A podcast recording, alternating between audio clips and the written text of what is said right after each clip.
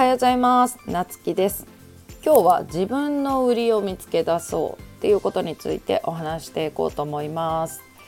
自分の売りとは何か？うんうちが思う自分の売りっていうのはこれは誰にも負けませんみたいなところだと思っとるんだけど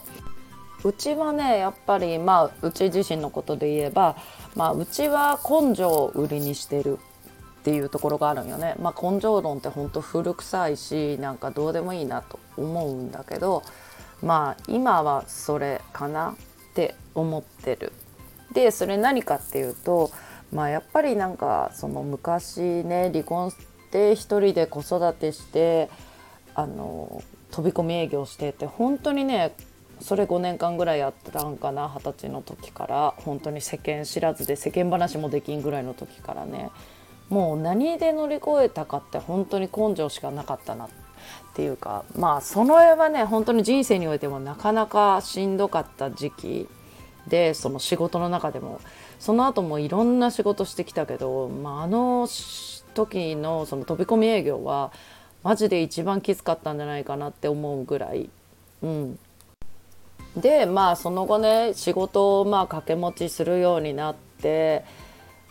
まあ一時はね4つぐらい仕事掛け持ちしてた時もあってまあ今は3つかな正確に言えばね3つぐらい掛け持ちしてるけどもなんかその4つ掛け持ちしてた時って仕事を4つ掛け持ちしながら夕方にはちゃんと家に帰って子供たちにご飯作って食べさせて寝てまたし寝かしつけてからまた仕事に出かけるっていう感じの働き方をしてたんよね。うん、まあそう思えばねその時も結構きつかったな結構きつかった時期結構あるね。で今はもう子供たちもねあの独立してるから自分一人だしそんなあの子供のお世話してとかご飯のお世話してみたいなことがないから3つ仕事掛け持ちしててもなんか自分的には全然なんか余裕ないよね時間とかも。まあ余裕ってほどでもないけど、まあ、そこまでしんどくないでやっぱりそういう過去のね経験があるからなんか今そんな感じですごいですねとか言われるけどもなんか自分的にはそんな感じでもない。まあ結局これ何が言いたいかっていうとその時必死こいてやってきたことが結局自分の売りになってる。じゃあ根性で仕事ができるかっつったらまあそれは人にもよるしそれだけじゃないと思うけどでもそのこの前もねその師匠に褒められたのが言ったことをちゃんとやるよねってとか、まあ、子供をねそれだけあの成人するまでちゃんと一人で育てたってあのすごいよねみたいに結構会うたびに言われるんよね。でもあの確かにそれ言われて思ったけどうちも周りでうちほど働いて子供も全部一人で世話してっていう人には、まあ、会ったことがないんよね。まあ、会ってる人が少ないだけかもしれんしそういう人が全国にはねたくさんいるのももちろん理解してるから、うん、でもやっぱりなんかそういうの考えるともう根性で乗り切ろうとかあの考える暇もなくねとにかくこれをやらなきゃいけないんだみたいな感じでやっていくからなんかあの乗り切れてきたんじゃないかな。